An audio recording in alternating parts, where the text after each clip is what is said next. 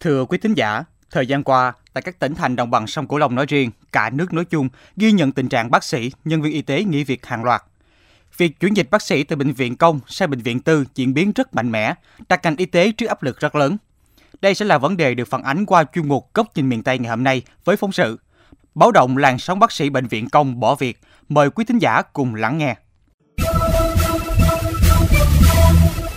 Từng ghi nhận trên dưới 3.000 ca mắc COVID-19 mỗi ngày, hơn 20.000 bệnh nhân điều trị tại nhà. Cà Mau là một trong những tỉnh thành có áp lực chống dịch lớn nhất tại đồng bằng sông Cửu Long, nhất là cho các cán bộ, bác sĩ, nhân viên y tế chống dịch tại các bệnh viện, cả những tuyến cơ sở. Bồi hồi nhớ lại cao điểm chống dịch vừa qua, chị Dương Thị Chính, điều dưỡng trưởng khoa truyền nhiễm Bệnh viện Đa khoa tỉnh Cà Mau cho biết, ngay khi nhận nhiệm vụ cùng các đồng nghiệp, đã biết trước những khó khăn nguy hiểm vì có thể nhiễm bệnh bất cứ lúc nào. Khoác trên người bộ đồ bảo hộ kín mít, công việc luôn tay luôn chân suốt 8 tiếng của ca trực có khi hơn. Công việc của chị cùng các đồng nghiệp vô cùng áp lực. Người hút đờm, xét nghiệm cho bệnh nhân ăn uống vệ sinh, người theo dõi chỉ số sinh tồn, hỗ trợ các bác sĩ. Cuối mỗi ca trực, cởi bỏ bộ đồ bảo hộ một cách thận trọng, họ mới được nghỉ ngơi với cơ thể mệt nhoài rũ rượi với đôi bàn tay nhăn nhúm mỏi nhừ. Chị Dương Thị Chính chia sẻ lo là đồng nghiệp của mình trực tiếp tiếp xúc thì ờ, vì có yếu tố khách quan nào đó thì lây nhiễm thì khoa sẽ bị hết. Nhưng mà mỗi buổi giao ban là mấy anh chị em là nhắc nhở với nhau cái việc mặc và cởi phương tiện phòng hộ hết sức cẩn thận. Giám sát cái việc mà pha cái chloramin đúng theo cái tỷ lệ phun xịt khử khuẩn. Đối với bệnh nhân không có triệu chứng Áp lực là vậy, nhưng chị Dương Thị Chính vẫn luôn nỗ lực cùng các đồng nghiệp để bảo vệ sức khỏe người dân. Tuy nhiên, không phải ai cũng có thể cố gắng trụ lại đến cùng. Theo thống kê của Sở Y tế tỉnh, trong 10 năm trở lại đây, số lượng cán bộ nhân viên y tế ngành y nghỉ việc chiếm đáng kể với tổng số 757 người. Cụ thể, năm 2018 có 80 người, năm 2019 có 125 người, năm 2020 có 94 người, năm 2021 có 93 người và những tháng đầu năm 2022 ghi nhận có 41 người đã nghỉ việc. Tương tự tại Vĩnh Long, từ đầu năm đến nay có 35 nhân viên y tế làm đơn xin nghỉ việc, trong đó có 21 bác sĩ có tay nghề cao. Đáng chú ý, số lượng nhân viên y tế xin nghỉ việc từ đầu năm đến nay gần bằng số nhân viên xin nghỉ việc của cả năm ngoái. Bác sĩ Hồ Thị Thu Hằng, Phó Giám đốc Sở Y tế tỉnh Vĩnh Long cho biết, số bác sĩ xin nghỉ việc nhiều nhất là ở Trung tâm Y tế thành phố Vĩnh Long, các nhân viên y tế ở Vĩnh Long sau khi xin nghỉ việc đều chuyển sang làm việc tại các cơ sở y tế tư nhân có thu nhập cao hơn. Theo tìm hiểu của phóng viên, sau thời gian làm việc, họ còn có thời gian mở phòng khám tư để kiếm thêm thu nhập. Một số nhân viên y tế sau khi nghỉ việc cũng tự bó tiền học nâng cao trình độ chuyên môn để tìm kiếm công việc phù hợp và mức lương tốt hơn để gánh vác được gia đình của mình. Bởi các điều dưỡng, bác sĩ chuyên môn cao được bệnh viện tư mời trả lương gấp 3-4 lần bệnh viện công là chuyện bình thường. Một nữ cán bộ y tế xã cho biết.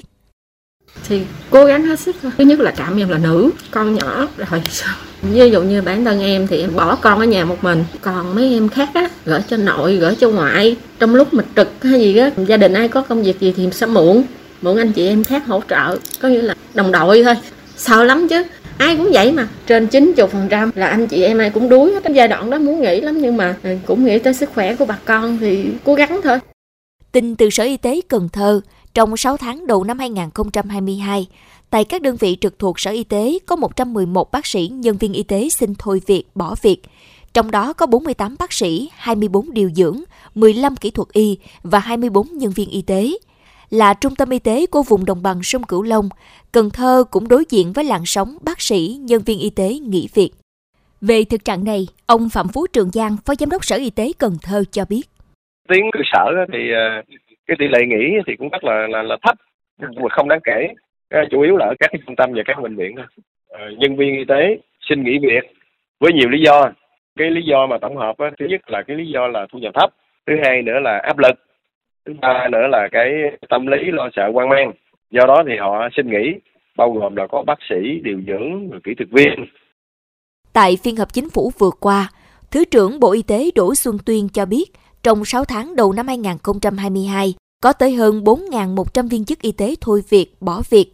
Trong số này có gần 360 người công tác tại các đơn vị sự nghiệp trực thuộc Bộ Y tế còn năm 2021 có 5.284 viên chức y tế xin thôi việc, bỏ việc.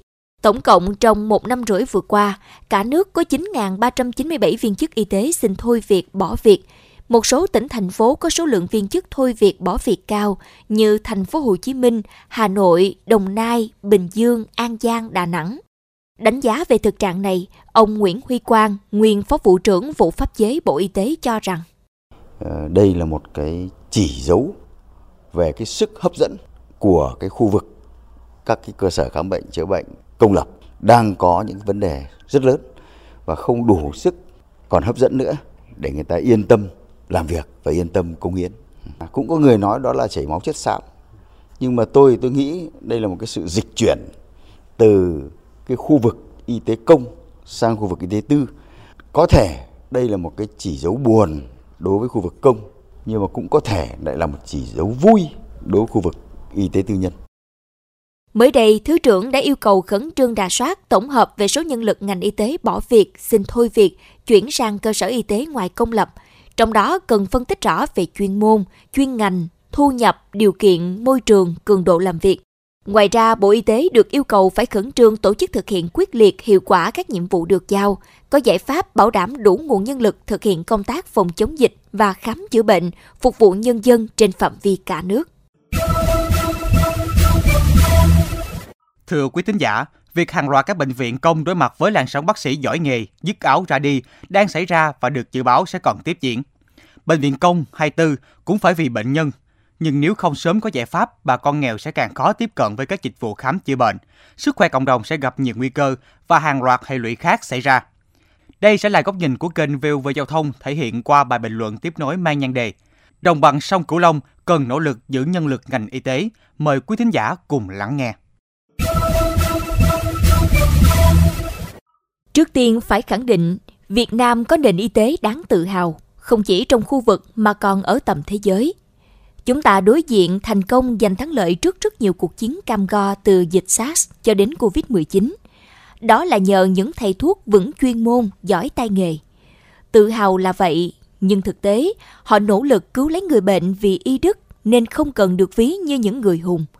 Cái họ cần là đảm bảo cuộc sống cơ bản. Đến nay, nguyên nhân dẫn đến làn sóng bác sĩ, nhân viên y tế nghỉ việc đã quá rõ. Áp lực công việc cao, thu nhập thấp, không đủ trang trải cuộc sống gia đình.